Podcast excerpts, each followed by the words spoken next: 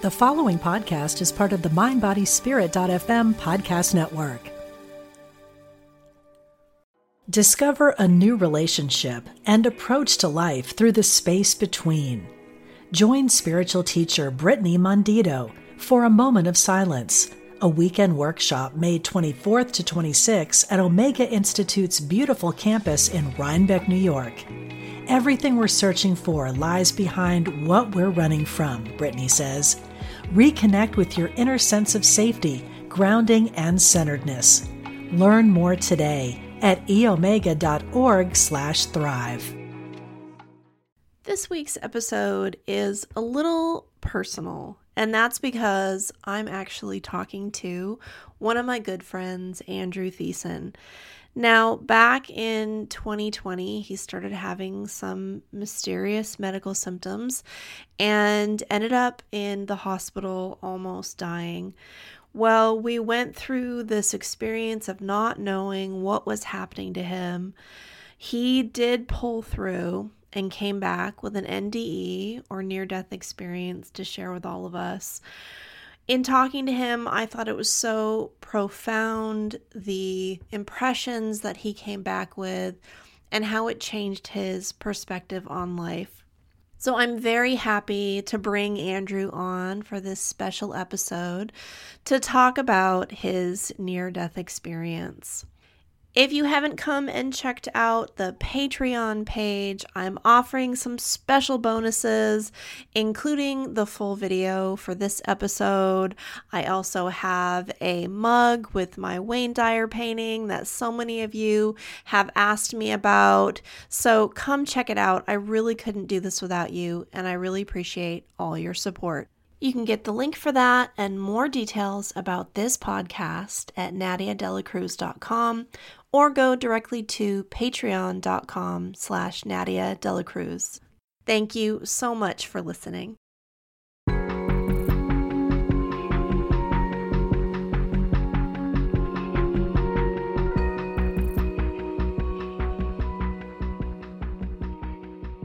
Welcome to the Change Your Thoughts, Change Your Life podcast. I'm your host, Nadia Dela Cruz, founder of the Wayne Dyer Wisdom Community on Facebook and angeltarot.org. This podcast would not be possible without support from loyal fans like you. Thank you so much for supporting me on Patreon. You can get the link for that and more details about this podcast at nadiadelacruz.com. And my guest today went through quite an ordeal in 2020, and not in the way you might expect. After experiencing mysterious symptoms for months, he ended up in the hospital with a cardiac event. While the emergency medical team worked to save his life, he had a near death experience in the spiritual realm. This experience changed his perspective on life, and he is here to share what he learned with us today. Andrew Thiessen, thank you so much for joining me today.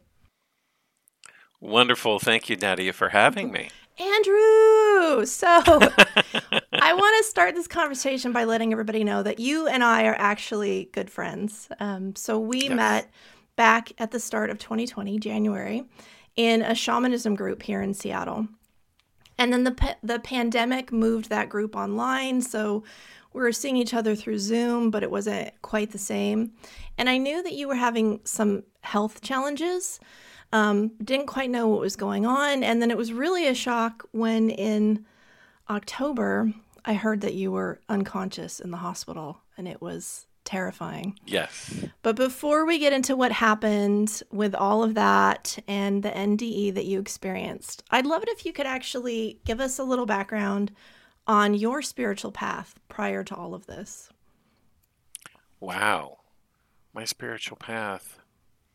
Well, the difficulty, I, I, I guess I could say it started um, at work, to be honest. Um, I can't really explain it eh, other than saying that uh, uh, for some reason I, my senses were getting heightened. There was something wrong, something wasn't quite right.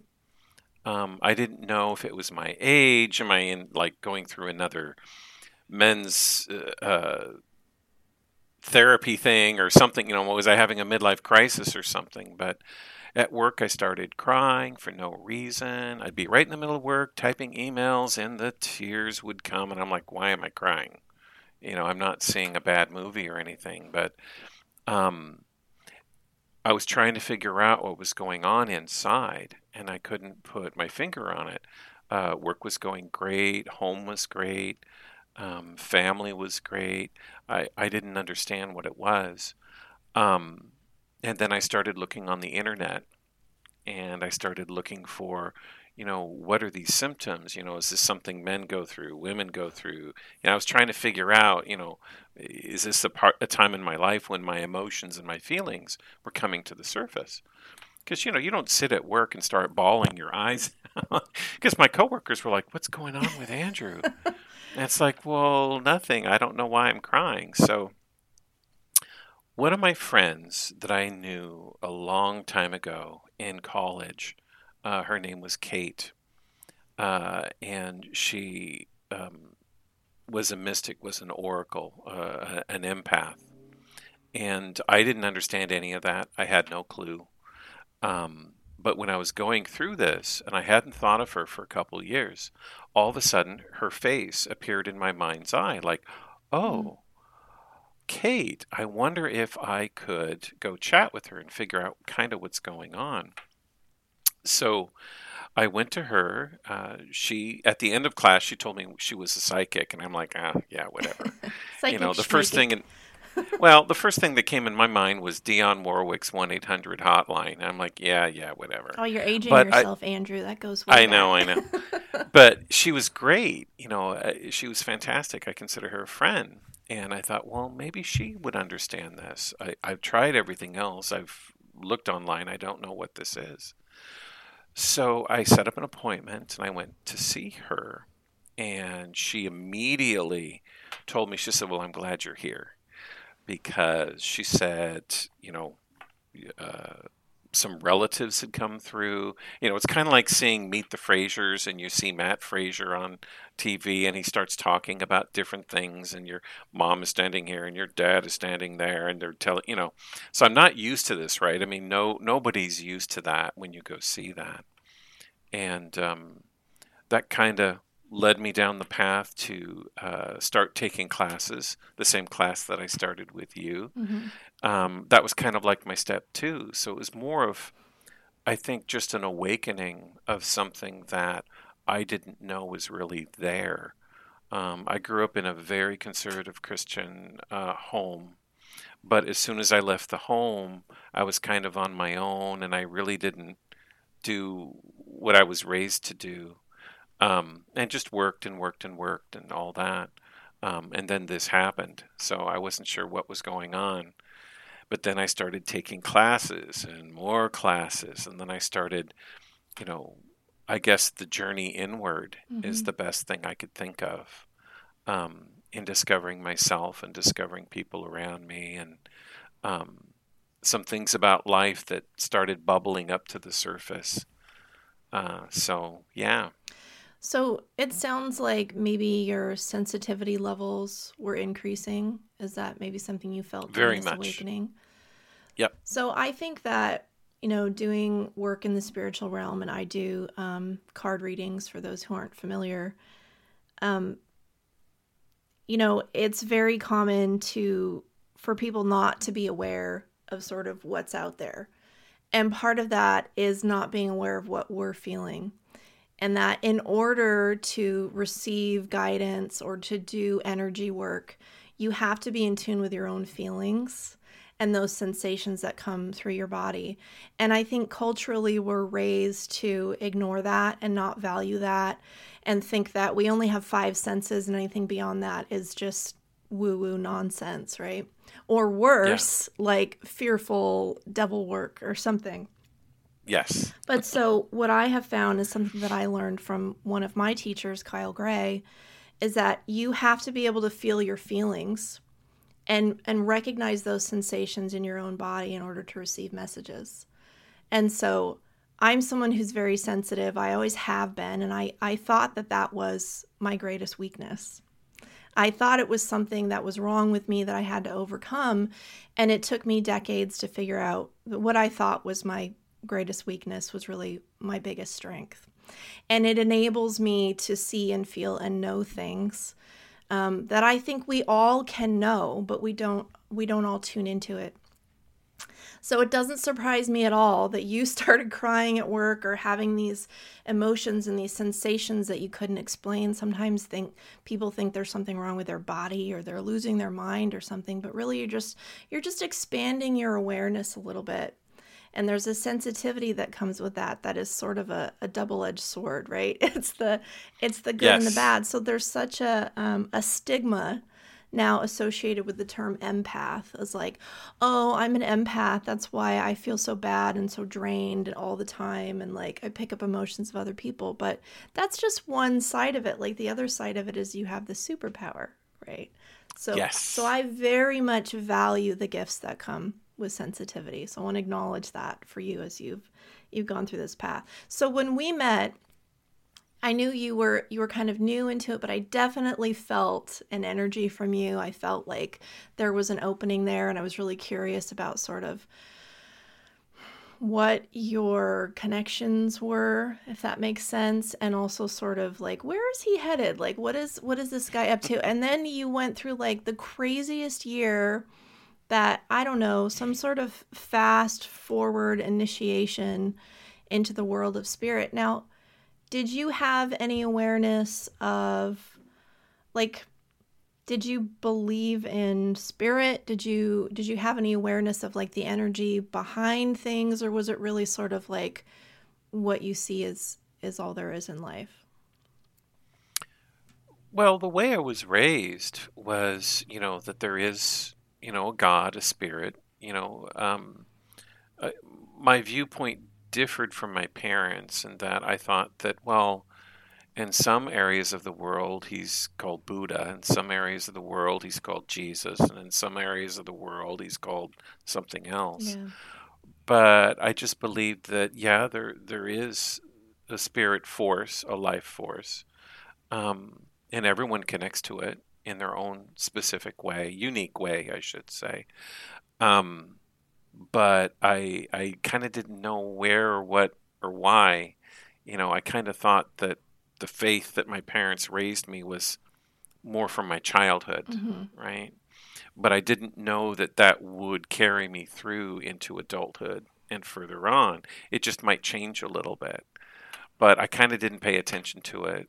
You know, I just kind of was like, oh, yeah, whatever you know, meet friends, do things on the weekend, yeah. go on trips, you know, get married, find a spouse, the whole thing until this moment. And then I thought, oh, I'm probably having a midlife. I'm doing something. I mean, I don't know what this is.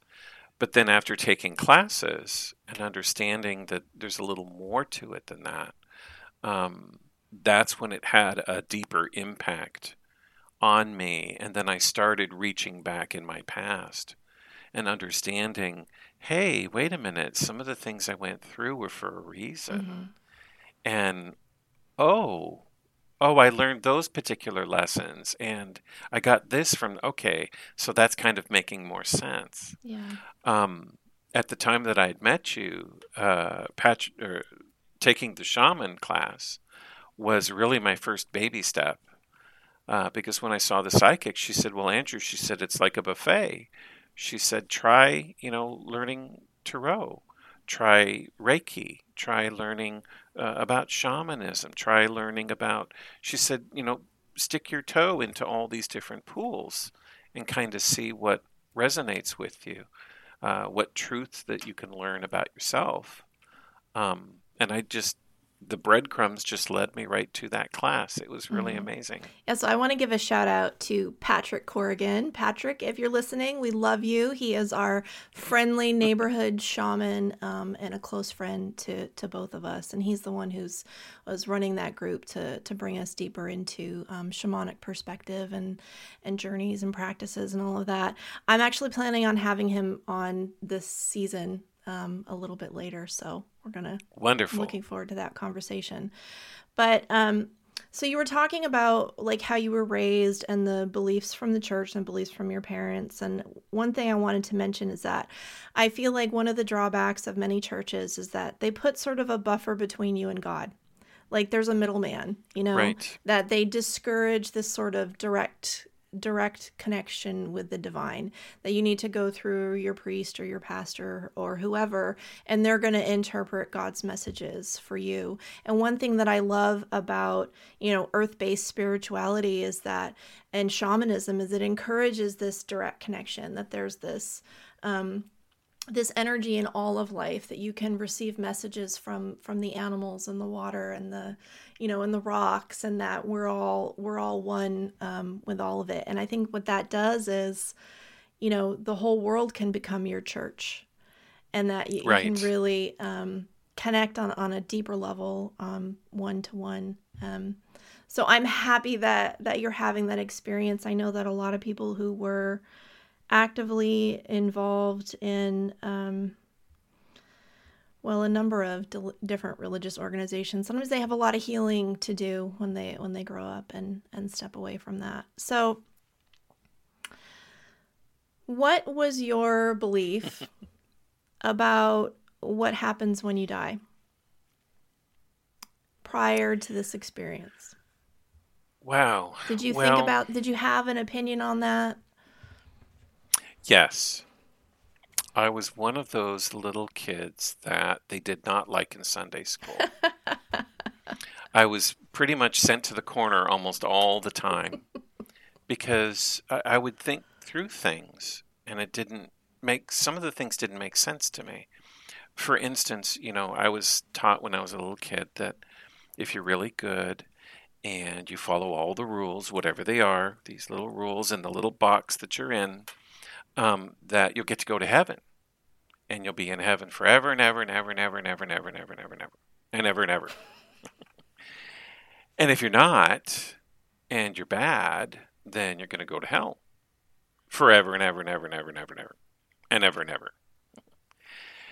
And forever I is a long time yeah, and uh, and that's as a little kid, I, I thought about that, and I asked my Sunday school teacher. I go, well, I said, you know, that doesn't really make sense to me. And he's like, well, Andrew, what do you mean? And I said, well, let's say that I'm here on Earth, and and I was created, and I'm here, and I live for 80 years. So I'm I'm pretty good guy. You know, every once in a while I tell a lie or I do something I shouldn't, right? You know, but for the most part, I'm pretty good. I can't imagine a spirit or a God for just this much of my existence putting me in hell forever and ever and ever and ever and ever and ever and ever and ever and ever. Compared to the rest of the ever and ever and ever and evers, it didn't make any sense to me. I said, I don't, I don't understand that. How could anyone do that? out of all that time I, no you got to go there because you were bad it didn't i said i don't i don't get it and he just looked at me like go stand in the corner so i always wondered as a little kid you know it's kind of like well there's got to be something else to this because that doesn't make any sense to me you know and i heard about people who had you know, died and then they came back, or they met angels, or go to the light, as some people say in the movies and things like that. But I didn't understand. I didn't know where I would go, you know, because I had teaching that said I wouldn't go to a very nice place. Um, but I knew in my heart that I was a good person, and yeah, I did face plants in my life, and we all do. But for the most part, we're pretty good people, right? So I kind of thought, well, you know, at that point, we'll just see. So that's kind of where I was at that time. Um, I was in the wait and see mode Mm-hmm. because um, I didn't know what else to believe or think. So you believed in forever. You believed in something after this life, but you just couldn't quite figure out maybe what that's going to look like, right? Yeah, And to be honest, we're all guessing. yeah, because even those who uh, die a little bit and come back, um, you know, who knows what happens when you die all the way. And right. it's funny because, okay, not haha funny. It's interesting because um, several years prior, my dad um, had uh, his heart stopped. He was visiting my sister in Las Vegas. She lives there. And they had just come back from an outing And he takes like two steps into the house and keels over, his heart stops. Wow. And she does CPR on him for 10 minutes before the medics came. And um, then he, they got his heart going again with the electroshock, whatever that is, and took him off to the hospital. And then I assume they put him under um, a medically induced coma. But for days, I didn't know if he was brain dead, what was going on, what was happening. Uh, somehow, one of many miracles that happened in my father's life, he woke up with no damage and they couldn't believe it. Like he had no brain damage. He was he was the same as he always was. They gave him a pacemaker because he, he had bradycardia which is low heart rhythm. Oh, okay. and that's i guess what led to his heart stopping. And so it gave him another how many years was that? Five years maybe? Um before he died like really died died. But it's funny because when he came out of that he was like you know what i didn't see anybody. He's like you know there was no light there was no angels like i didn't have any experience. And you know my sister used to joke and say oh well that's because it wasn't your time right? Like you just you didn't go that far. You really just stayed here. I knew you were still here. Um, but i guarantee you when he died in 2019 he had a very different experience because um, i felt that that's a story for another time but i but i felt that Yeah. um, okay so let's talk about what happened in 2020 so Oh boy. when, you ready? Everybody ready? So so what what were you feeling like? What was going on with your health? Because I think it was in the summer that you know I'd heard from Patrick that like oh you know Andrew might not be at class today or something something's going on and we're like is it COVID? Like what? I mean anything that happened in 2020 everybody's like is it COVID? Right? So so That's that's exactly what we were thinking too. So what it, what had happened is we had gone grocery shopping, you know, and um, got some food and lunch and dinner, and that night, um, I think it was between lunch and dinner actually, um, but I did have dinner. That would be after dinner. Um, for some reason, I you know, was throwing, doing both. We thought it was food poisoning. And so it was really bad. I mean, if you've ever had food poisoning, you know It's bad. it is not yeah fun. no that's the worst. And so I thought, okay. Um, what I didn't know is that at the time it was a silent heart attack. Oh my gosh, who would think that vomiting and diarrhea is a symptom of a heart attack? I certainly wouldn't. I, I thought, oh, that was bad hamburger or bad sushi. 'cause Yeah. That's what I had. And I thought, oh, that's really bad. But I didn't know that at the time. And so after that episode, what had happened was um, I had shortness of breath. I could only walk 20, 25 feet before I was completely out of breath. Um, I couldn't lay flat. I had to, to sleep sitting up in a chair. So I would sleep in the living room on a big cushy chair. Mm-hmm. Um, I had a fever for a few days and then it went away. And we didn't know if that was part of like food poisoning Yeah. or if that was COVID. So it's 2020. We're thinking COVID. It's June. We're like, oh, how did I get it? Because at that time, everybody was not going anywhere. I mean, not even ordering food out, Yeah. but you had to go get groceries. Mhm. So you get your mask, you, you get your Hazmat Antiseptic, suit. you- yeah. Y- yes, you go to the grocery store and you don't even look at people and you get your stuff and then you leave. And so that's kind of what we did. But then this happened and we didn't know what it was. So uh, I think after a couple weeks, um, I'm like, this is not going away. And when I looked at COVID and I looked at my my symptoms, I'm like, oh, I've got COVID. Oh my God. So I called my doctor and I went to see my doctor, and um, they took me to a little side room just in case. Um, and they came in all, you know, Suited up. alien looking with a suit and and gloves and the whole kit and caboodle and um, I had uh, a throat test because they didn't have the nasals ones, Mhm. and that came back negative. Did they even have And- public tests in June of 2020? I don't think there was any available out. I think there was, Just a but not many. Yeah. So Well, they couldn't do the nose.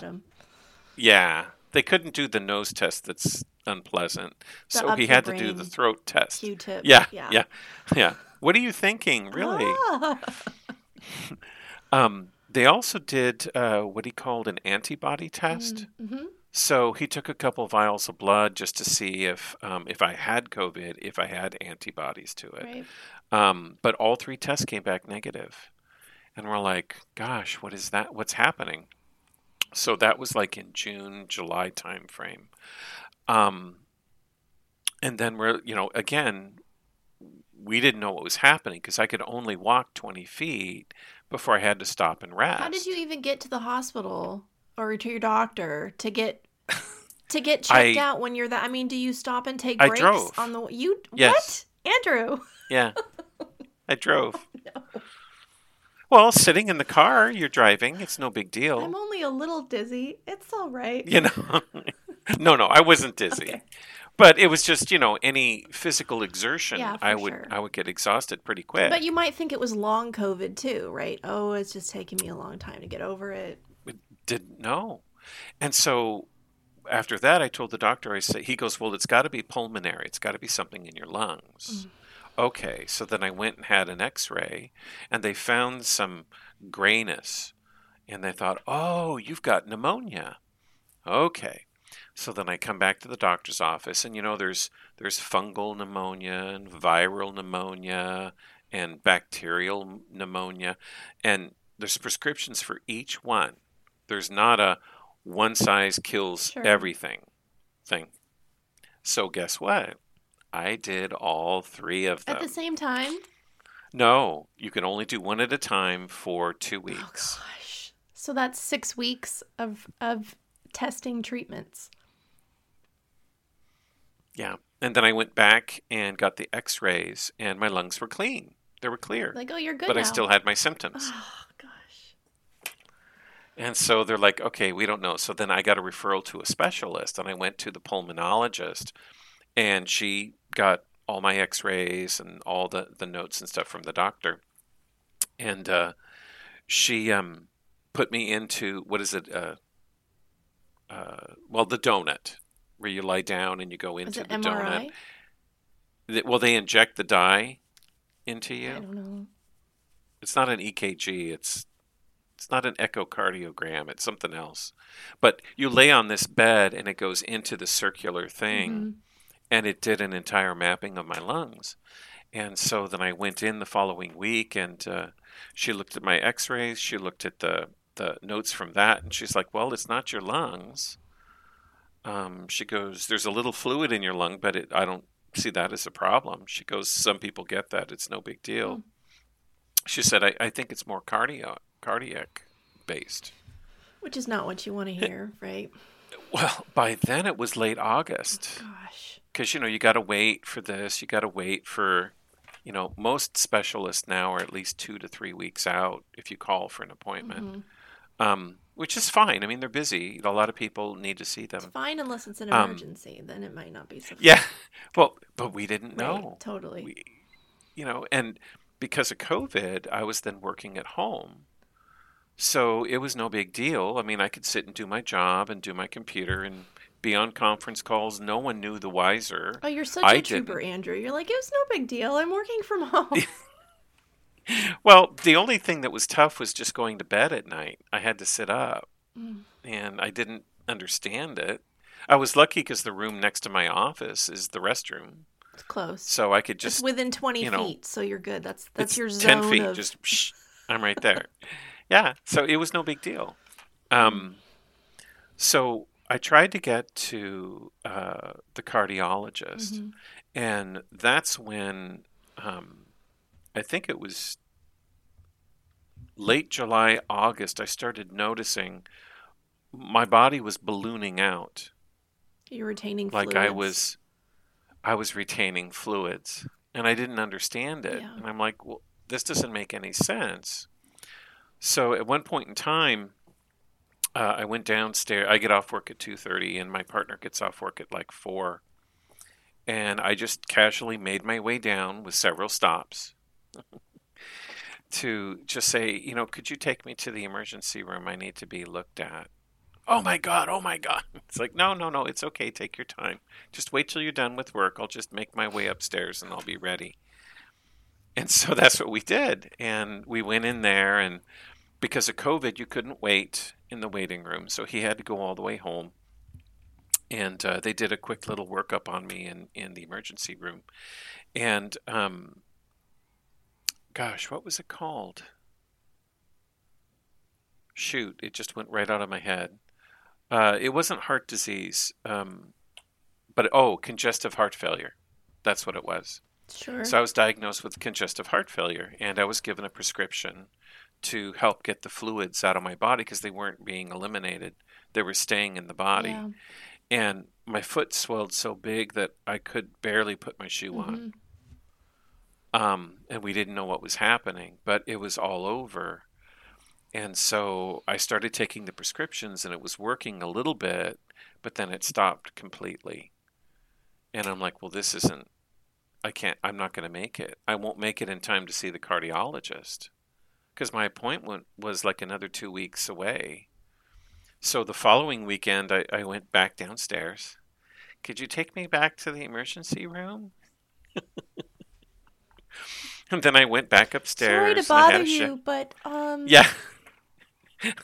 I, I I think I need to go. I yeah, I need to go. Is this a But good go ahead and work time? into- Because I might need Yeah, yeah. emergency medical assistance. So I came back upstairs, and you know this is September October time, Mhm. right? So I'm still wearing summer shorts and a t-shirt, and Oh, we had a nice. I put on my September, too, favorite shorts. we? I mean, Yeah. weather-wise, not health, not health-wise. Right. Oh, it was great. It was still sunny and nice, Mm-hmm. you know. So, um, uh, I had a shower, put on my favorite shorts and t-shirt, and we went to the hospital. And um, they said, "Oh, you were here a week ago. You know what's going on?" And I said, "Well, you gave me this prescription, and it's not working. I'm still retaining the fluids.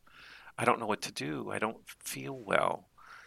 And they said, okay, well, we'll keep you overnight for observation. So, Uh, did they have any idea why you were retaining fluids? Were they looking at a cause for that, or they're just like, "Well, let's No. try this and see if you feel better"? The second one. That's what it was. Yeah. Well, because typically, I guess, you know, they give this prescription to people and you're supposed to take it, and I guess it works on a lot of people.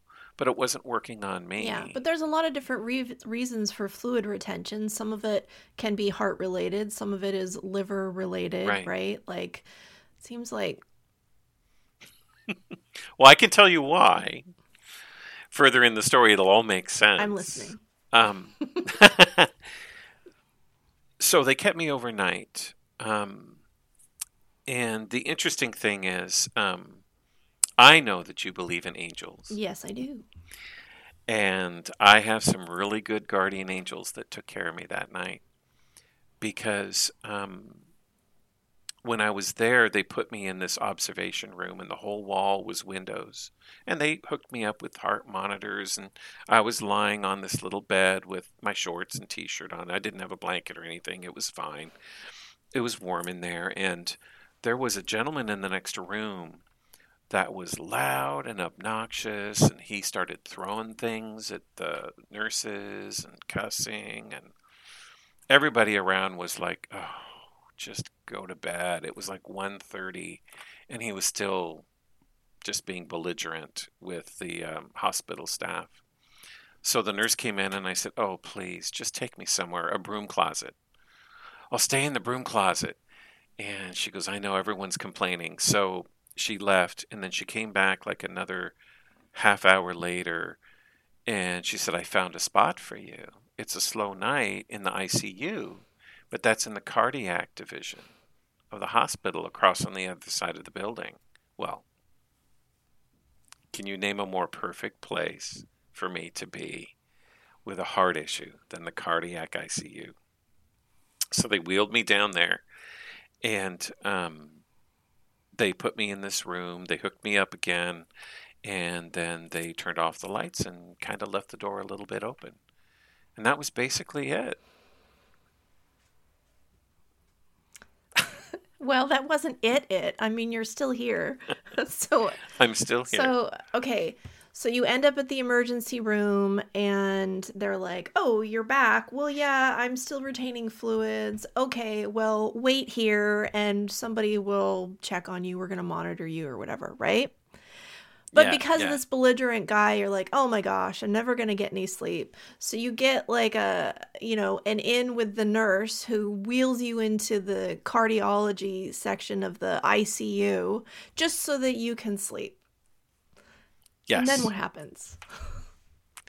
That was the most unusual thing ever because the last thing I remember was she turned the lights out, she left the room, and then I must have gone to sleep. I must have just fallen asleep.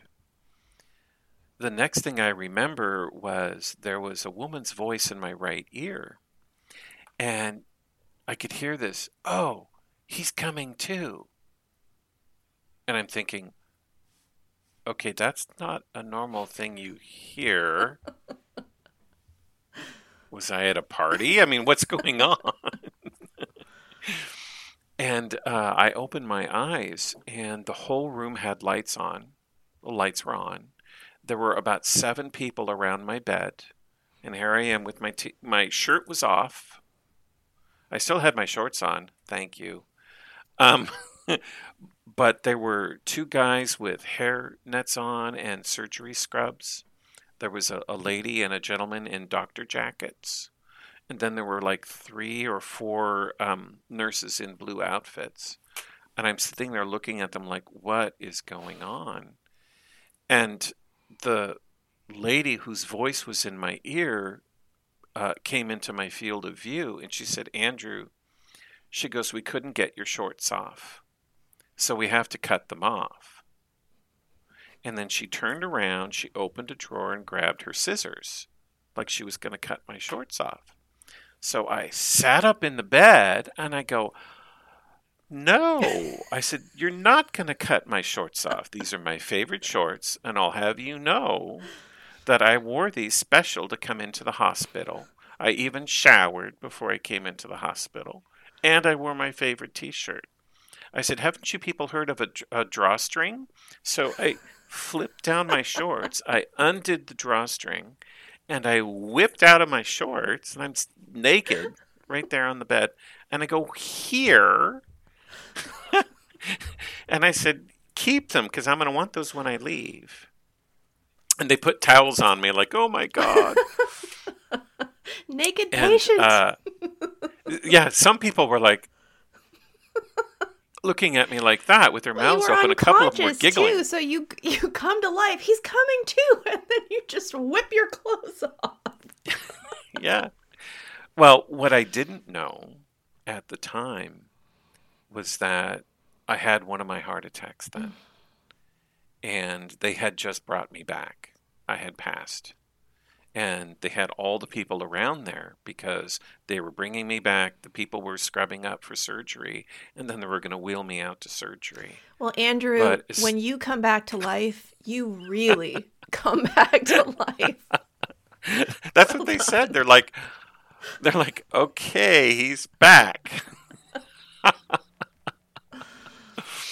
so yeah, it was funny. A couple of them were laughing. They thought it was just hilarious that I did what I did, but you know, it was funny. So the doctor was explaining what had happened during the night I was out or passed out. Um, and then I noticed that I couldn't focus on what he was saying. I couldn't understand it Mhm. and I think they were giving me some kind of, you know, sedative to go into Yeah, surgery or something. Um, and I finally ended up looking at the doctor and I said, I can't understand you anymore. I trust you. You're going to make the best decision for me, and I will see you after surgery. And that was kind of my message to the doctor, and then I was out. That was it. Oh my gosh. I didn't know what happened after that. You know, my partner had to tell me everything that he went through um, during that decision process. So And this is maybe a good tough time thing was for us to hear he didn't- about. Like, yeah, what was his Yeah. perspective while you're he, going through he this? didn't know because you know I had to I had um, the uh, phone number for my boss taped to my monitor, hmm and I had said, "Hey, you know, if anything happens, there's my boss's number," which gratefully I did that because he was able to call my manager. But everyone was wondering what's going on. Where's Andrew? What, you know? So he he shared with me a lot of what he went through, and some of it. I know he didn't share all of it, but So was he not able to come into the emergency room with you because of COVID restrictions? Is that what's what was going Correct. on? So did he know, like was he notified that you'd had a heart attack? Like what what Yes. was going on from his perspective? So, what had happened was when I had that silent heart attack in June, it's believed that I blew out my mitral valve. So, you have two valves in your heart, and they, they both help pumping blood. And I guess the mitral valve is the valve that pumps blood to your kidneys and your liver, which is what actually helps you digest your food and any liquid gets expelled out of the body. That's why those prescriptions didn't work. Is because my kidney and my livers were not getting the blood they needed to do their job. And the doctor was then wondering, he was like, How did you live from June until October? Like, I don't know. I just sat at my desk. You know? But, you know, it, that's why none of that actually worked. That's why my body wasn't eliminating those liquids like most normal people would. Mhm. Um, so what had happened was is uh, um, the doctor basically said, you know, replacing a valve is like going in and, and doing stents and all those other regular heart type of surgeries. A lot of um, the surgeries for the heart are common now, you know, kind of like cataract surgery and and other things that a lot of people get. Um, so it's not a walk in the park by any means, but it's a common surgery. It's not like I had something rare or unusual. So those procedures Um, basically are a lot safer than they were 10 or 20 years Yes. ago when they hadn't been done as frequently. Um, now it's one of those surgeries they have a lot of experience with. Lucky, lucky for you, right? Yeah. Well, but the tough part now was my kidneys and my liver, and I think it was my stomach and intestines had completely stopped functioning. Gosh. 100%. And so the conversation that was had between my partner and the doctor was more of, well, we know we can go in and we can um, fix Andrew's heart valve. That's, you know, a simple surgery, so to speak. Um, but we can't turn on his liver and his kidneys and his intestines. If those don't come back on, he's gone. I mean, th- there's no reason for us to do the surgery. So they were seeing that these organs weren't functioning properly, but they didn't know why. Those pieces hadn't been connected yet, and so they had to determine whether um, you were even going to make it. Like, is it worth it to fix the heart when these other organs aren't working? Exactly. I mean, that was the decision. You know, because it's kind of like one of the pull the plug type of decisions. Gosh. What should we do? And so what they did was is they had to have someone squeeze the little bottle to act as if my mitral valve was pumping blood. So they actually pumped blood back into my kidneys and my liver and, you know, stomach intestine kind of a thing. And they actually had to sit there and pump it. I don't know if it was by hand or if a machine did it, but they had to do that to get those organs the proper amount of blood. And of course, they were probably thinking, well, hey, if we start feeding them blood again, kind of like turning them off and turning them on, maybe they'll come back on again and start functioning. You try turning it off and on again. yeah, yeah, that's kind of how it was. And um, so they ended up doing a test because I was intubed. I had a tube down to my stomach and a tube down to my lungs. And they fed me some food, like mushy peas. so were you unconscious through through all of this? Yes. Yeah, because you've got all those tubes in you and everything. That wouldn't. Yeah, I think I think they put me kind of like uh, your father. They put me in a chemical induced Yeah. coma. Um, I think they have they to making- anytime they do any kind of intubation, right? Because otherwise Yep. you, you fight it and you hurt yourself. Yeah. And so they had to figure out what to do. They had to make a decision. And so they fed me some food. And apparently what they said was is when your kidneys and liver start functioning and they start filtering out your Mhm. food, they release an enzyme in your bloodstream. And so then a day after they fed me some food, they took a blood sample. They found the enzyme. Wonderful. So they're or they wouldn't have bothered "Okay." to save you. Oh goodness. No, exactly. It all was on that little enzyme. Um, if they didn't find it, I wouldn't be Thank here. Thank you, little enzyme. Thank you. Thank you for showing up. So, um, so yeah, so what ended up happening was is um, they found the enzyme. They put me in surgery. Um, I have a mechanical valve. It sounds like a little Timex watch. It ticks all day, all night. Um, but I guess every time I hear it, it's like, yeah, I'm alive. So I'm the alive. little valve is electronic, uh, mechanical. mechanical. So you hear it moving because there's metal. Is Mm-hmm. it metal parts in there? I think so. I don't know. That's interesting, isn't it? I call it my bionic heart valve. Ooh, bionic heart valve. Do, do, do, do, do, do. Yes. I love that. But yeah, but that's you know that's what it was, and um, so the last thing I remember was the doctor telling me you know what he was going to do. Then I was out. All of this happened, and you were going to read something that Tim posted. Yeah. Okay, so again, Andrew and I are friends and and we knew each other this year and I I'd heard like you weren't well, but we didn't know if it was COVID or what. And then um and of course I follow you on Facebook. And then one day I see this post on your page, right? So Andrew's posting. I'm going to read everybody what it said because this is this is the news that we got. It said update on the patient. The doctors in the cath lab are doing everything they can to stabilize the patient. The patient is unable to receive phone calls at this time. The patient's husband has called the police to do a drive by on the mother's house so that information can be relayed to her. It would be helpful if the brother of the patient would either call the husband for status. Please reach out to husband for additional updates. So at first I was really confused. I'm like, patient? What is all this patient? Wait, wait a minute his husband must have written this, right? Like, so then we figured out, okay, I understand who wrote this. This means you're in the hospital, right? They're trying to stabilize you, which means it's bad, right? Contact the family. And I was just Yeah. trying not to panic. Like, oh my gosh, like, is this it for Andrew? Like, what is happening right now, you know?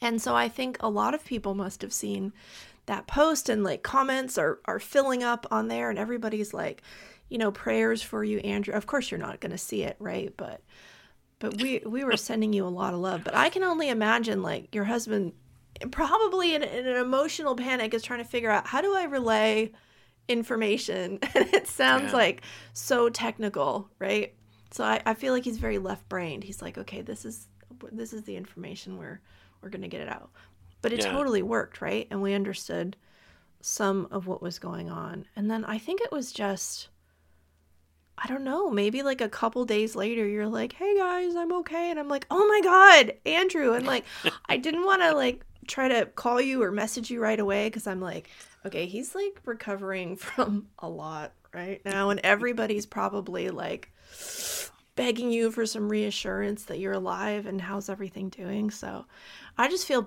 like so bad for for your husband especially for i'm like oh he must have just been devastated like his whole world must have just almost ended that day It's you never think about that.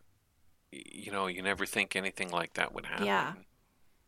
You know, and then all of a sudden, uh, what do you do? and you're young too like do you mind me asking Yeah. how old you are I'm ish young. Okay I'm I'm I'm 56. 56 so you wouldn't expect to be having like some sort of major cardiac event right like The the doctors were like, this guy's young. What's he doing here? What's Yeah. you know, Energetic, They didn't full understand. of it. life, full of personality. Whipping his shorts off in the ER. In any hospital ER, he can. oh, this guy Yeah. again. Maybe you were the disruptive one in the in the lobby. Probably. But yeah, so yeah, it was, you know, and also it's difficult. It's kind of like, you know, you hear the phrase, some people say, you know, going to your own funeral kind of thing. You know, it's difficult to see that happening and, and hear things. Mhm. Um, but yeah, I mean, everyone came to my aid. Um, in the hospital, uh, it was pretty, pretty interesting. Uh, my sister had her church. They made a quilt for me, and so I, I had my bed and I had this little quilt at my Oh. feet. And the nurses came in and they're like, "Oh, what's that?" And I'd give them the story that the ladies and gentlemen at my sister-in-law's church made a quilt and I pulled it up to keep me warm and it was just a it was just love. Yeah. It was just love.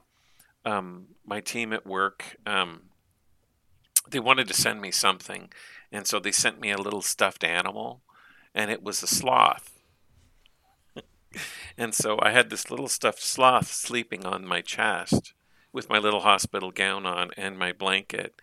And so the team would come in looking at me like, whoa, dude, you know, because I had all these things from people. Um, and I named the sloth the same name as my boss. Uh, and I, I was teasing him. I'm like, that's not a career ending move, is it? no.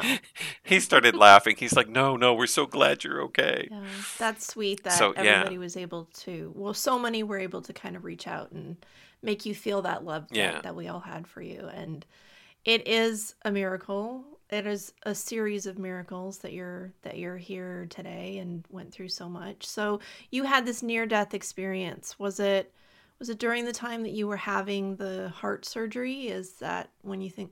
I think so. Yeah, I think it was in the time period where I was either in the coma or that I had died twice on the table. Um, so tell us more about and I thi- that. so ah, You died twice Yes, on the that's the- table, Andrew. that's what we're talking about. That's the NDE. Yeah. So I- I think it's the similar thing as you know your father had mentioned. Um, I know some people, you know, since this event, you know, I've gone on YouTube and I've seen other people explain their NDE, and some people see relatives, and some people are shown heaven, some people are shown other things, and they come back with that information. It wasn't like that for me. It was similar to your father. It was dark. Um, it was warm. You know, usually like, you know, when you're a little kid and you fall down or something, you do a check, right? You kind of Like go, body uh, do I feel any pain anywhere? Am I okay? Did I hit my head? You know, am I bleeding? Uh, You know, what's what's going on? And nope, okay, I must be okay. So when I was there in the darkness, I did the check. And it's like, I'm okay. Wait, where am I? you know, it's like, oh. So did you And did so- you have an awareness of your body parts like when you do that scan of like am I okay? Like No, there was just like I'm okay. awareness but not physicality. Yeah, I didn't go, oh, are my fingers okay? Are my toes okay? It was more like, I'm okay. Yeah, I'm okay. I don't feel anything. Yeah, I'm fine. Actually, I feel great. Wow, this is cool. And then I started looking around and I was in space. So it was really interesting. It's like, oh, I could see the heavens, I could see the stars. I wasn't near any particular planet at the time, like Saturn or Jupiter or anything like that, but I could see the heavens. There was nobody there. I'm like, well, isn't there anybody here? But one thing I felt um, when I did that check, and the only thing that could come to my mind was I felt I felt this profound sense of love and I can't tell you how that feels. I there's no way to describe how that feels. Every cell, every fiber in my body, I knew beyond a shadow of a doubt I was loved. It was not joy, it was not happiness, it was not contentment, it was not it was love. I you could identify it right off the bat. You you knew you were loved, period. I And it's like I think that we have uh, a memory of that because I think that's what we experienced before birth. I think we have a memory of that and we miss it. And some people miss it Yes. so bad that that feeling of being cut off from that love is just too much. Yeah. It's it's amazing. You know, since I've come back, people have asked, "Well, do you want to go back?" Oh, yes. Not now. Do you want to go back, Andrew? Give Yes. Time. Can we go now? You gotta wait. You're not done Yeah, here, Andrew. I have to wait. I have to wait. So it took a few moments, but um, the next thing that I saw, or I don't know if I should say I saw or was shown, I don't know. Um, but the next thing that I saw was um, I don't know if you watch, you know, Carl Sagan and the planets, or you see things, but it was like I saw a, a planet with the sun behind it. So, you know, the planet's rotating and you're looking at the dark side, and usually you see the lights of the cities, you know, as, as the globe goes by, and you're like, oh, okay, well, there's Africa, and okay, South America's going to come up in a minute, and you, you know the shapes, you know your geography. Um, and so I was watching this going, wow, this is to. Wait a minute. I couldn't make out the continents. Mm. And I was looking at it and I'm like, "That- I don't know where this is. Well, And I just watched So it. was it blue? Was And it I'm blue uh, and green like Earth, but the land masses were different? Well, I couldn't see it because it was all Oh, dark. It was the dark side. It was all Mm. black. Were there lights, like city lights? They, yes. So it, it kind of like lit up, but it didn't make the same continents I was used Mm. to. And then I looked and I was like, wait a minute. The sun has a blue color. It isn't our golden yellow sun. And I'm like, oh, I want to go down there. What's down there? I couldn't go. I couldn't go. And I thought, well, that is really cool. And I was just watching that. I thought that was the most interesting thing in the world to see. Um, and then I went to another one, same thing, different lights with another yellow sun behind it, but it wasn't Earth. I don't know. I don't know why I was shown that, Mhm. you know, unless it's basically to say that there are a lot of beings here in this universe Yeah. you know um, a lot of different people that are there you know souls uh, people connected to the one source Mhm. i thought it was interesting um, i guess the most profound thing was what happened next to me um, it's hard to describe but i went into a sun so i felt what it was like to be a sun and the sun has a heartbeat. Mm. I don't know if you know that, but it has a, a pulsing heartbeat. And I felt what it was like. I have to close my eyes so I remember. I felt what it was like to give off heat, to give off light, um, and pulsate with that. It then occurred to me well, wait a minute. If you have things going around you, then you're giving that heat and that light to planets that go around you. And I thought, oh, well, that's kind of cool. That's really cool. I like that. Um, and then I came out of that. I was in space for a little while because I, I wanted to, at that point in time, I'm like, okay, I want to see everything now. Because I'm very curious about stuff like that. I mean, you know, when I am when I leave here, I want to travel. Yeah. I want to go see things. I want to see people. I want to see stars. I want to see all those. or see them again. cool Who places. knows? May you know maybe whatever you were seeing, you had some kind of connection to. Either Yeah, I either know. with you know that um you've ever heard the concept of um like soul groups? You know like what if what a part of your soul group is in uh, is is living other lives in the universe? You know? I think Mhm. it's really short-sighted to assume that we're the only planet in a in an endless universe that could support life. Exactly. so who knows?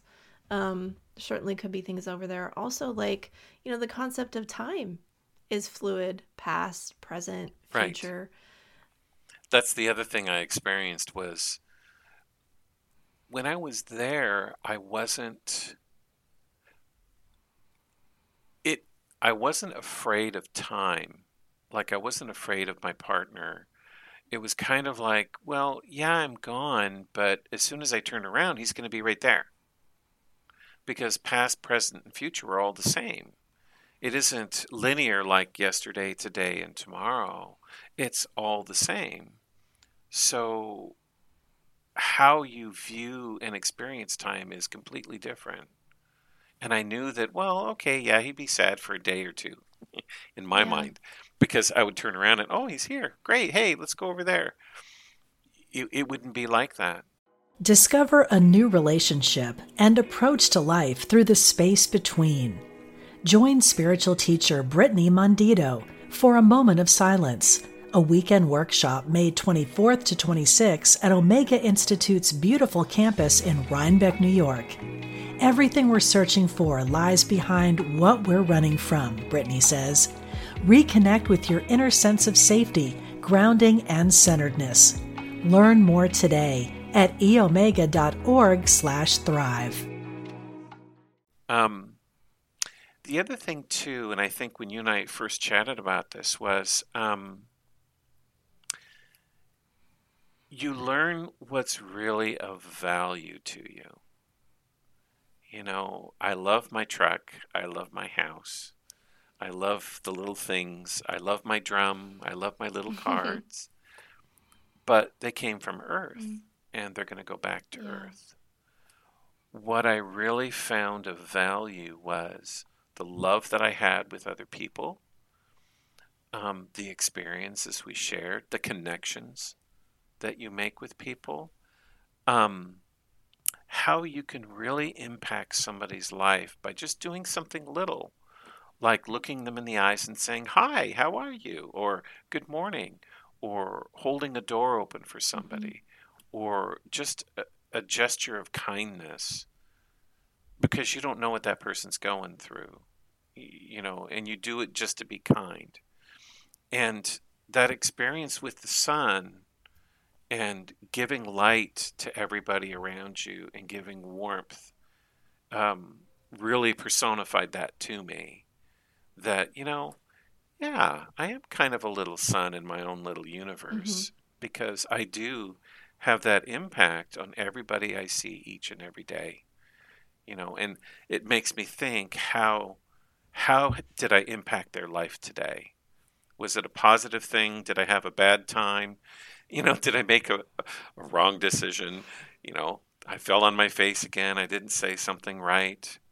You know, something like that. yeah So it's actually changed my perspective in that way to be mindful of, or try to, as best as I can, the things I say and do that can impact somebody else's life. There's a quote from Hafiz says, "Even after all this time, the sun never says to the earth, "You owe me." Look what happens with a love like that. It lights up the whole sky. That's a quote that Wayne Dyer used to um, used to share, one that he loved. And when I hear you talking about that experience of being the sun, that's what I imagine is this sense of radiating love, the kind of love that um, nurtures everything around you without agenda, right? Without um, even expectation of anything in return. That you just you give because that is that is your nature, and I think maybe we are sort of the the microcosm in that in that bigger example in the macrocosm that this this sun that has this heartbeat this pulse which i didn't know that until you told me and i looked it up and you're absolutely right there is a heartbeat there is a pulse in the sun. And then you know scientists have discovered this electromagnetic field that comes out from our own heart right that we right. are radiating an energy in a way that's measurable, not just because this is something that we've been talking about in spiritual terms for thousands of years. And I feel like science is starting to catch up to some of these concepts. So I don't need science to prove it to me, but it's really interesting that like we can see, you know, we measurable energy coming radiate off of us and we feel that when we're, you know, in connection with someone, even passing a stranger on the street, you feel the energy of that person. So it's so important the message that you brought today about that sense of kindness and that you don't know what somebody else is going through. And like I've been saying lately, everybody is going through something. Everybody is always yeah. going through something. You know, it's this illusion, which is emphasized by Instagram and Facebook and whatever else, right? Social media, that our lives tend to look like this glossy magazine cover where everything's perfect and everything's happy.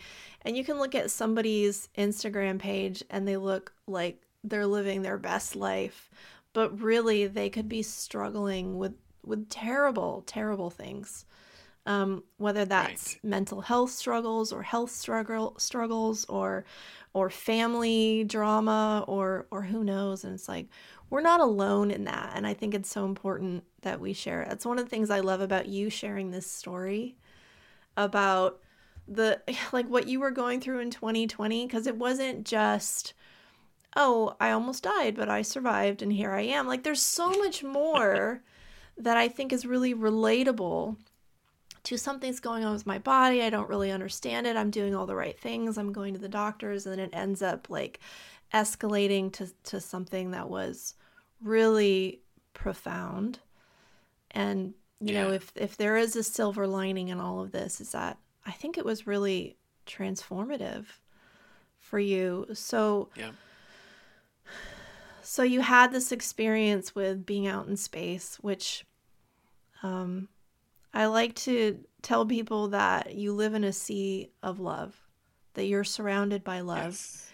And it'd be like a fish going, Where is the ocean? What is water?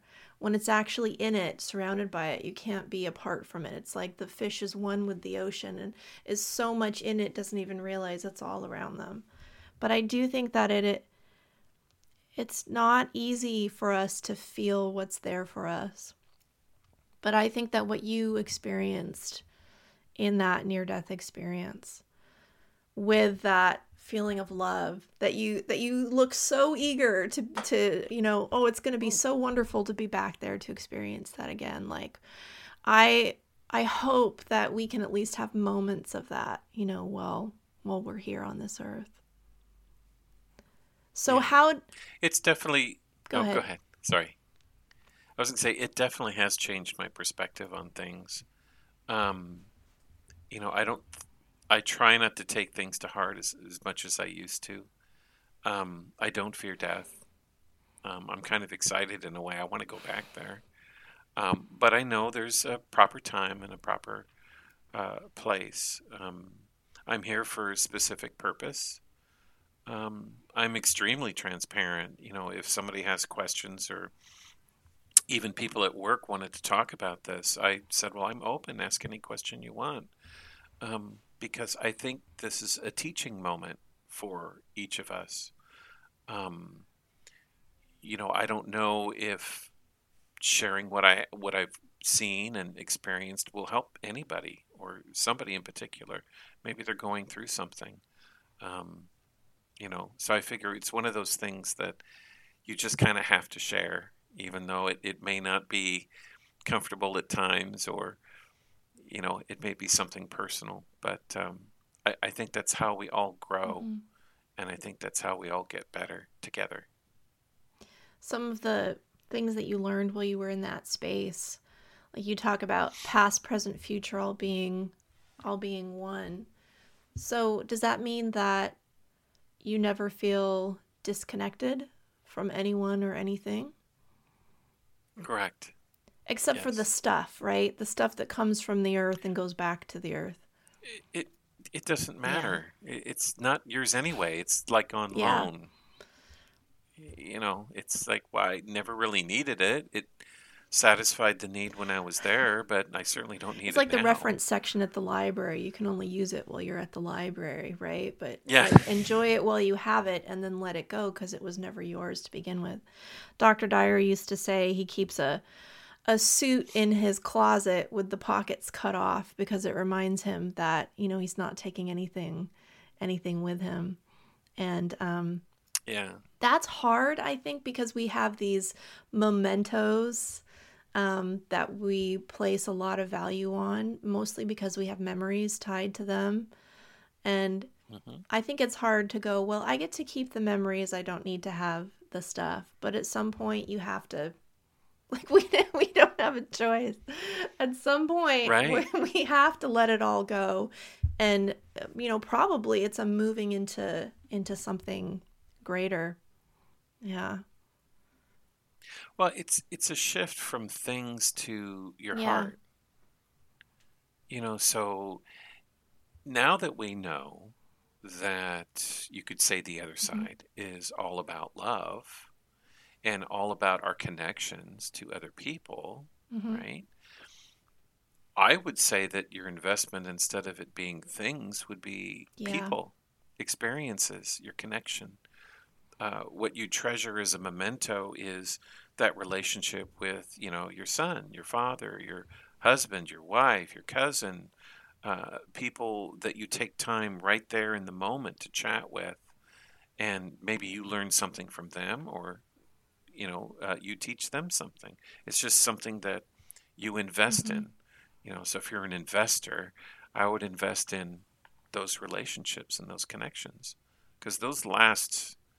Like what? What did I say? Forever and ever and ever and ever and ever and ever and ever and ever. yeah and forever's a long time so, So, invest in and- relationships and experiences and then then we won't have regrets right i think the last couple of years with everything that we've been through and so much changed and so much was sort of taken away and things that we took for granted maybe weren't available mm-hmm. anymore i think we're in a good place right now for reevaluating our priorities so this is a timely message that you're bringing to us about about prioritizing, you know, being kind to everybody, uh, developing relationships with others, listening to their stories and their wisdom, and sharing experience with them. And um, you know, like my my kids are young, um, and uh, they grow so fast, right? I feel like I feel like the thing with little kids is they show you the passage of time because we don't change as quickly anymore, so it's easier to kind of turn a blind eye to how many years it's been. But a year is a long time for a five year old, and they don't look the same, they don't act the same, they don't talk the same. And um, my challenge as a mother is always kind of keeping up with where they're at. So I'm constantly adapting to like, you know, be be where they are. But it keeps me present. It keeps me it keeps me in the moment. And I that's good for all of us, right? Because if we're always thinking about where we're going to get someday or how much stuff we're going to accumulate. Oh i'm going to have i'm going to i'm going to save up and i'm going to have the nicest car that i've been dreaming of. Well maybe maybe we dream about other things that are things that we can enjoy today. The future Yeah, is promised to no one right? Do you mm-hmm. think that when we die is predetermined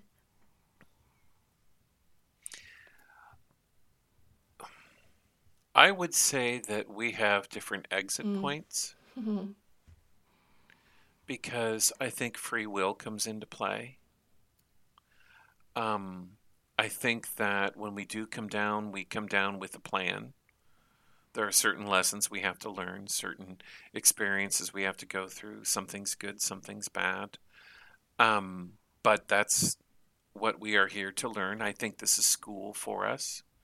Um, we're heavenly creatures in earth bodies. That's what we are. Um, but I think that because we have free will, we can choose to go down this path or go down that path. We can choose to be best friends with this person or maybe this person. Um, and I think that there are exit points for us. I don't think it's clear, cut and dry. Oh, Andrew's going to die on this day at this time, at this second. I, I don't. I don't think it's like that. I think that, you know, it, it could be. Well, if Andrew doesn't eat right, then he's going to go down this path, Yeah. and his exit point is going to be there. Well, if Andrew does eat right, exercise, and does this, well, his exit point could Yeah. be here, right? So I think it's it's we do have exits, um, but I think it's a lot of it's based on the choices and free will that we have. Yeah. So it's important So- the decisions that we're making. They do they do matter. Yes. Um, A lot of people talk about like taking charge of your life and like I'm going to manifest things. I do love the word manifest, I'm not going to lie. But I would but the way that I see it now is that we have incredible influence over our own lives that it is a co-creative process. And so I don't feel like it's about taking control. It's more like making choices to go with the flow that feels right to you. So Right. has your um, understanding of what happens after we die has that changed since your NDE? Dramatically. So what do you think happens now? Well, I think that when we get to our exit point, I think that, oh, there is a life review. I think there is a life review. I don't think it's what people may have in their mind. Like, for instance, I was taught a life review is kind of like you sit in a little movie theater and you see your whole life from beginning to ending, right? And and that's it. What I've come to understand is it's more in depth than that. You know, um, if it's true that we are here and we are to experience life and make the choices and the free will that we make, learn the lessons we have by going through life, whether you know we're we're born a male or a female, we're born on this continent or that continent, we're born in this religion or that religion or you know a whole bunch of different things. We experience disease or we experience heartache or you know all of those. It's extremely complex. Um, i think in the end it's just we're here it's again i get back to the schoolroom. I mean that's the thing i have in my mind. You know i'm here to experience all of it. I'm here to experience the feelings the good feelings and the bad feelings. You know if i'm you mentioned mental health um, uh, before um, and i do think that sometimes we're supposed to feel down Yeah. and we're supposed to go through it and uh, to use another analogy be a little piggy in the mud you know it's i'm gonna be depressed today That's darn a it much cuter visual. Be a little piggy in the mud. you can't cheer me up. I want to be down. you know, and you just sit in it, you know, and hopefully you have loving friends that will hold space for you while you you're just a little piggy in the mud and then oh, wait a minute. There's a different way to do this. I I think I can do something mm-hmm. different. Change your thoughts, change your. Beautiful tie-in. Thank you, Andrew. Right? Right? I think that we came here because we wanted to participate and we wanted to try things and we wanted to see how things would work. And I picture it, if you're a Star Trek fan, I picture it a little bit like, you know, going into a holosuite or something. But in but Yes. we're sort of controlling the holosuite or we're we're causing things to happen and to show up or to shift based on, you know, what's going on up here. And that and that I think maybe from a spirit, maybe it's more observational that we're not sort of in a body having this different, uh, it's like smaller, more concentrated experience. It's almost like it's almost like if you take soul and then you like, you know, like you condense it into this little point that has like a body and can manipulate things in a limited but very specific way but then like we're mm-hmm. here and we're like oh you know what what would i do if i was alive at this time? You know what kind of person would i be? How would i handle that situation? Because i have this feeling that i do believe that we chose to be here when when we're here and with a lot of the circumstances and a lot of the lessons right? But I think that I really underestimated the emotion and the and the physicality and like being tired and hungry and like all of these things. I think it's just like, oh yeah, this would be really interesting. Oh yeah, I'm gonna do that. This this is gonna be neat. But I think that we come here to experience and play, maybe even more than learn. But everything that we're doing, we're learning, right? But we get to try our hand in it, and it's almost like we're developing ourselves through doing. I don't want to say learning on the job because it's not a job, but it's more like Right. it's more like being in the game of life, not that you're trying to win, but just to to like put yourself in there and, and what would I do? Like would I would I make that shot? Would I would I help the teammate that's crying? You know, like what would I do if I had my chance and this is our chance? I love what What's really I love what Esther Hicks Oh, go ahead. talks about of us being on like the cutting edge of awareness of expansion that Mm-hmm. we are part of this spiritual unity of beings but we're sort of on the front lines like pushing the envelope. And i think the thoughts and the feelings that we have to what's happening in our lives and in the world right now collectively go into some sort of bank that that we all learn from and we all grow from. Yeah, I was going to say, just hearing you describe that, it, what visual came into my mind was like going to a travel agency and picking up a brochure of, oh, this looks Yeah. great, and you open it. Oh, oh, and I can do this Right. and this and this and oh, oh yeah, this looks great. Oh yeah, book me for this one. I, I oh, I, honey, do you want to go do this one in February? This would be great. you know, and then you get down here and you're like, wait, the food doesn't look like that. It's different. Oh Yeah. no. Oh, it's raining. oh, well, but that's not what the brochure. That's not what the brochure said. exactly. Yeah. Well, darn. And like going along with that sort of holosuite concept, um, I thought it was really interesting what you said about you weren't worried about what was going to happen to your husband if you died. Like if that was like No. if that was your point, you knew that it was just going to be like a blink and you'd be together and it, it wasn't going to be something that either of you were going to like I guess feel sad about ultimately. And it's so funny because the the experience that that I have from uh, my father in spirit is that we're never separate. Like Right. like he's like I'm like, you know, daddy, I wish you were here. And he's like, well, where would I go? Right? And I'm like, well, I don't know. Like, you tell me, right? But I have this feeling that to him, we haven't been separated. There hasn't been a separation. Right. And and the thing that I imagine in my mind, and this is probably just to help me from my limited human perspective. It's probably way like more complicated than this.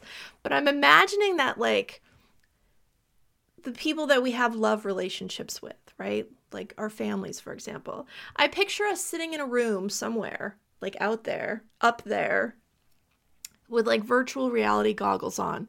And we're all sitting like side by side. Like you're all on a couch or something, right? You're all sitting side by side and you pop these virtual reality goggles on. Some people jump into the game a little bit earlier, some people jump out of the game a little bit, you know, sooner or or mm-hmm. later than the other one. That's like birth and death, right? Like my dad came here before me and now it's my turn and and I'm having my experience with it. And I've still got my goggles on, but he's sitting right next to me going, "Oh, like, you know, she's going to be done with that game in no time and we're going to go like do Yeah. whatever." And that's such a comforting thought to me and I hope it's comforting to somebody who's listening today that like maybe those people that you've lost, you haven't really lost them. Maybe you're sitting right next to them. Like the real you, the whole you is still in contact.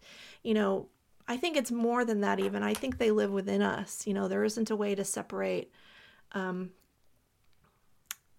the heart, the heart of it. Yeah, I think. I, guess another thing I can tell people is that you really have no idea how much support and love you have. I mean, people will say, "Oh yeah, you know, my my dad's watching over me or my mom is watching over me." Oh no. You have mom, you have dad, you've got cousins, you've got Mm-hmm. grandparents, you've got great grandparents, you have angels. You have a whole team with pom poms cheering you Yeah. on every day Yeah. because they know what you're going through. They know you still have your goggles on. So, you know, they're over there. And again, up there, there's only Mhm. love. There's no jealousy or hatred or, you know, gossipy or any of that yucky stuff. All that's earth based. And when you're there, it's not it's not part Mhm. of you. So they're looking at you through the eyes of love. You know, and they're like, "Yay, she Yeah. did it today! Woohoo! You Yeah, rock! like a whole High team of cheerleaders. And I think they really want to help us. It's But awesome. we have to like Yes. say be like, hey, like, you know, like come in, come into this space and what do you think about what's going on right now? Because they have a different perspective, Exactly. which is really valuable when we're, you know, we get this tunnel vision of our problems in life, but there's more going on than that. Yeah. There was one more thing that I wanted to touch on Uh oh. that you started to talk about, which was that life review. And I wanted to share sort of what my perception of that is, because again, it's all guesses, isn't it? And then ask you again about yours. But I sort of imagine a life review as after we die, that we are sort of gifted this awareness of how we impacted others, good, bad, or indifferent? How did what you did when you were 7 17 70 impact this person that cashier your mother your son like whatever it was? How did how did what you were doing make them feel? What was the impact on that? What what was the impact on people's lives? What was the impact of your present on of your presence on earth at this time? Because it's like the butterfly effect right we think we're we're this tiny little nothing but we we are integrated into what's happening in the world at this time so how do we impact it? And then i think rather than being punished right for the the things that caused pain to others i think we are given the awareness of the pain that we caused others and we probably feel that too. And i think what we have is an opportunity to see things differently. Like this is what that felt like right this is what that felt like for the other person.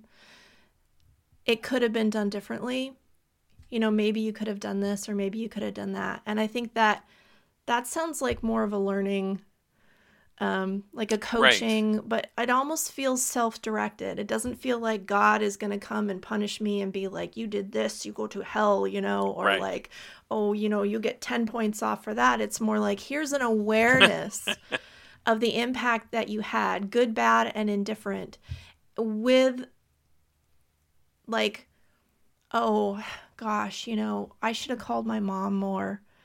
Or, or like if I had just sat and played with my kid that day instead of, you know, moving boxes around or whatever, like this is how things would have, like even little things. And I feel like because, like, there's no past, present, future, it's all happening at once like i feel like it's just this sort of like like a moment like a moment where you you see it you feel it you experience it from different perspectives and you gain some understanding from that. So so what what's your take on the on the life review? No, I agree with that because I think because if time reacts to as past, present, and future, you have all the time you need to look at your life.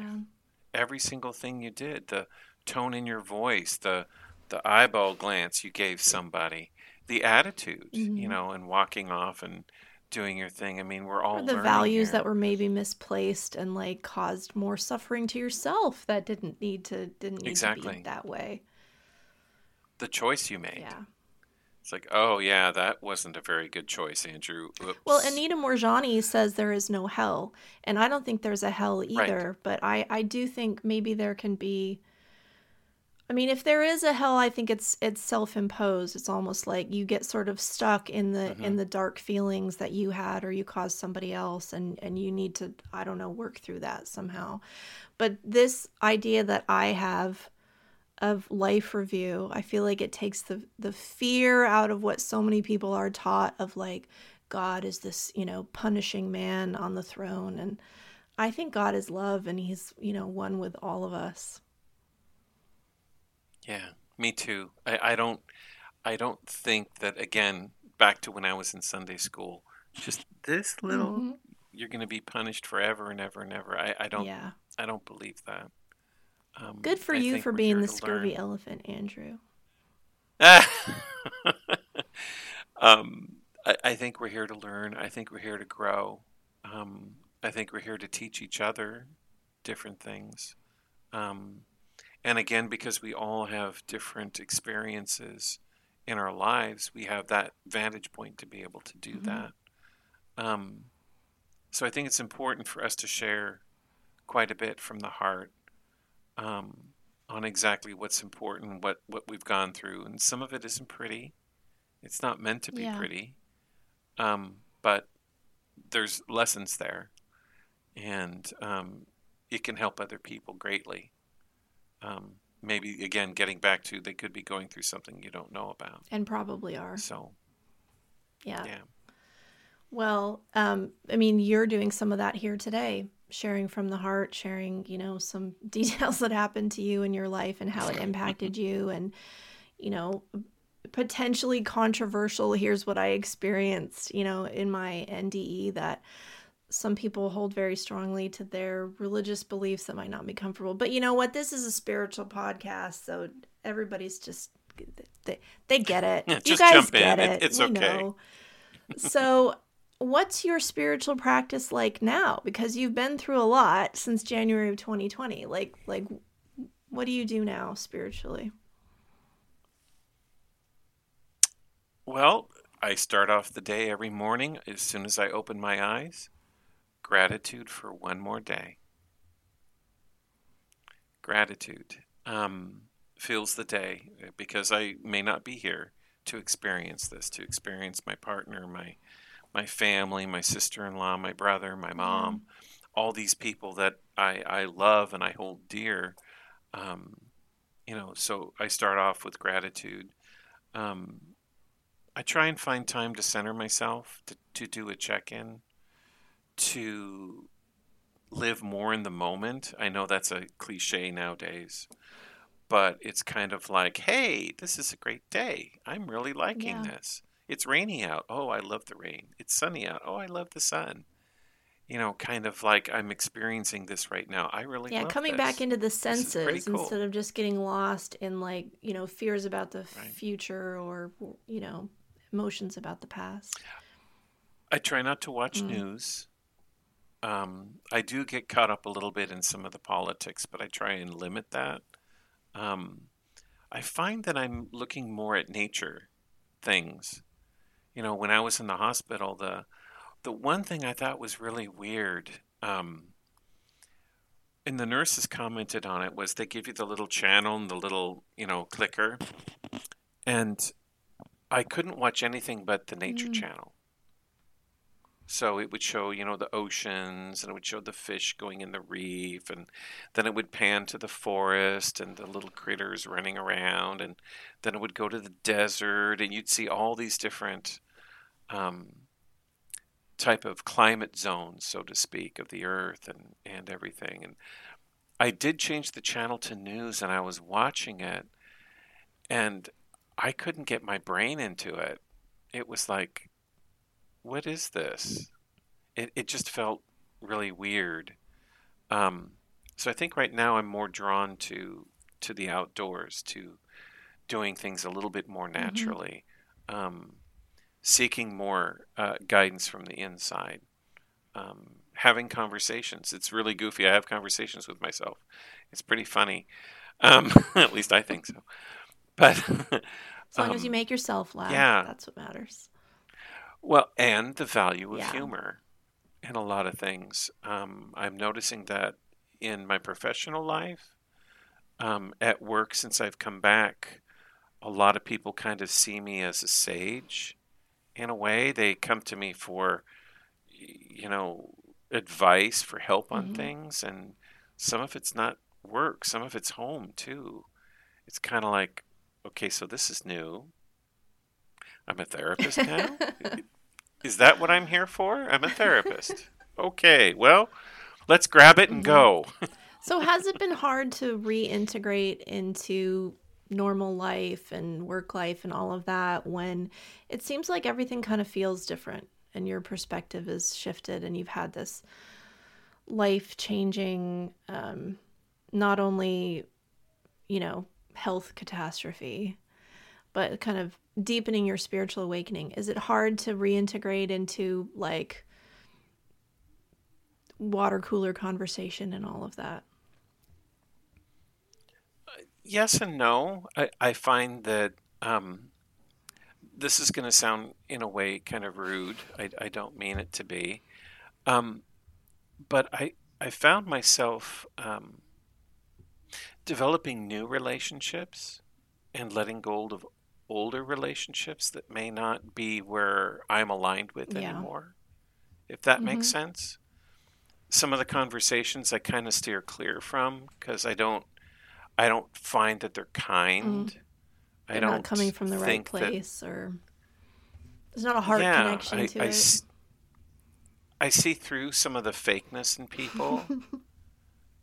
you know, and, and I don't have any tolerance for it. You know, it, it's it's like, oh, is that something bad I brought back with me? you know, I, I don't want to talk to this mm-hmm. person, but it it's more of you know, uh, um, what's that, that, phrase? The vibe is your tribe, or oh, your vibe like attracts that? your tribe. Yeah.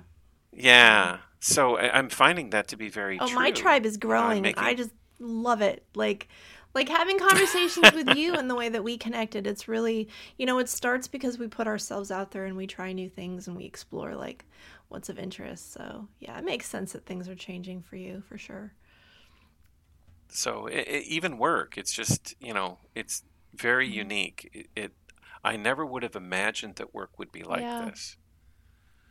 So you're you're bringing your your present moment awareness into the office, and I'm sure people feel yes. that, and and that can be, you know, I think you can be an example, and I'm sure that you are. So if there was one thing that you wanted people to get from everything you shared today, oh boy, one takeaway, what would you share?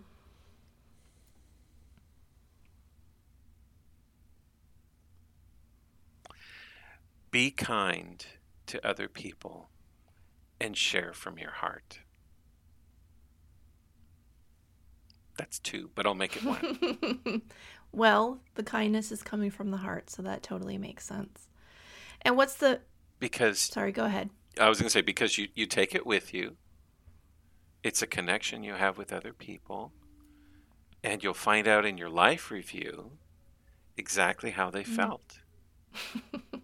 You're going to find out sooner or later, so make it good, right? Make it good. What's the best way for people to reach you?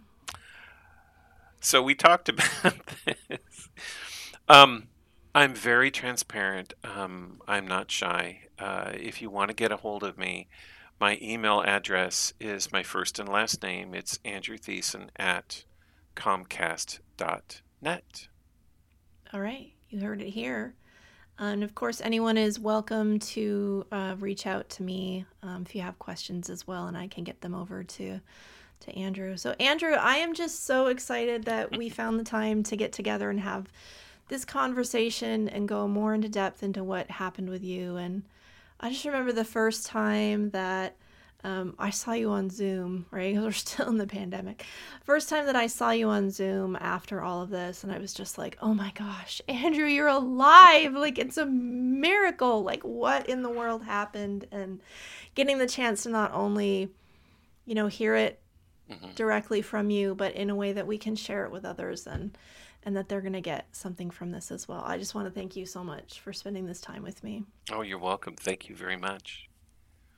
And for all our listeners, thank you for following Change Your Thoughts, Change Your Life and telling your friends about it.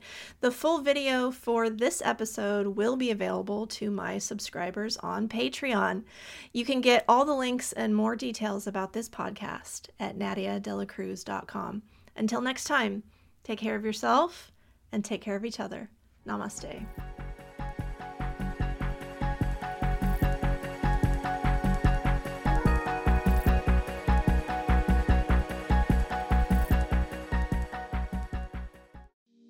We talk to the animals, and we know you can too.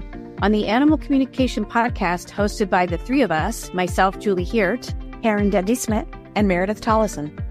We will show you how to deepen your relationship with your beloved animal companions, whether they're alive or in spirit. As soul level animal communicators, we explain the process and explore topics such as health, behavior, and play, all from the animal's perspective. So, subscribe and follow us on Apple, Spotify, and listen as part of the mindbodyspirit.fm podcast network.